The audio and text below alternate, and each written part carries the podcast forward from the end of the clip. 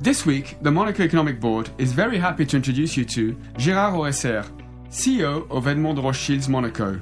As most of you know, banking and financial services in general are very important sectors for the Principality's economy, and we're very happy to have the chance to speak with Gérard this morning. Good morning, Gérard. Could you first begin by telling us a little bit more about your bank? Hello, Justin. Yes, thank you. We have been established in Monaco for almost 40 years.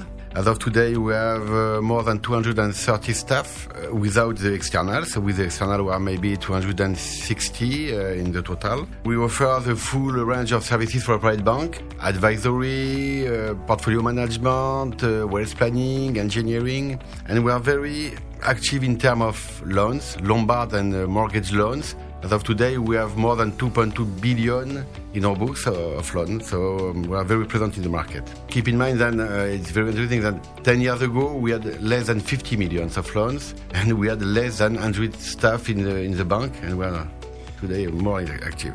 Indeed, I mean, that's a very large number of employees, doubling your number of staff in a decade. Could you also tell us just a little bit more about your assets under management as of today? We have today more than 12 billion of assets. Last year was a very strong year, the, the best year ever in terms of net new assets. We have collected 1.7 billion, uh, so it was a very, very good year. Glad to hear that was your best year last year and hope uh, you keep up the same rhythm this year. What do you think uh, of the recent banking crisis that has occurred in the US and in Switzerland?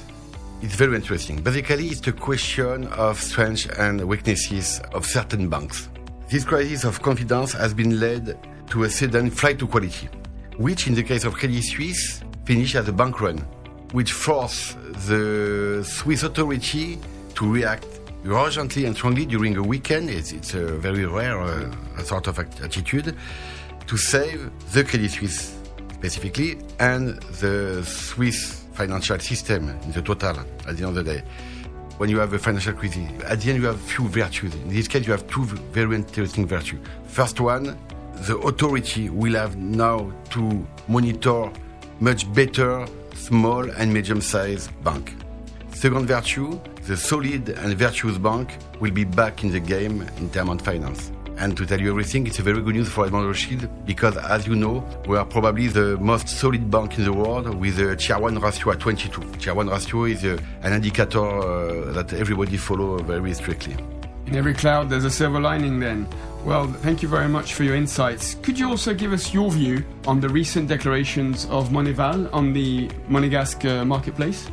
I'm very confident because, you know, I work in Switzerland, I work in Luxembourg, I work in Monaco, I work in France. I've covered London, Singapore market.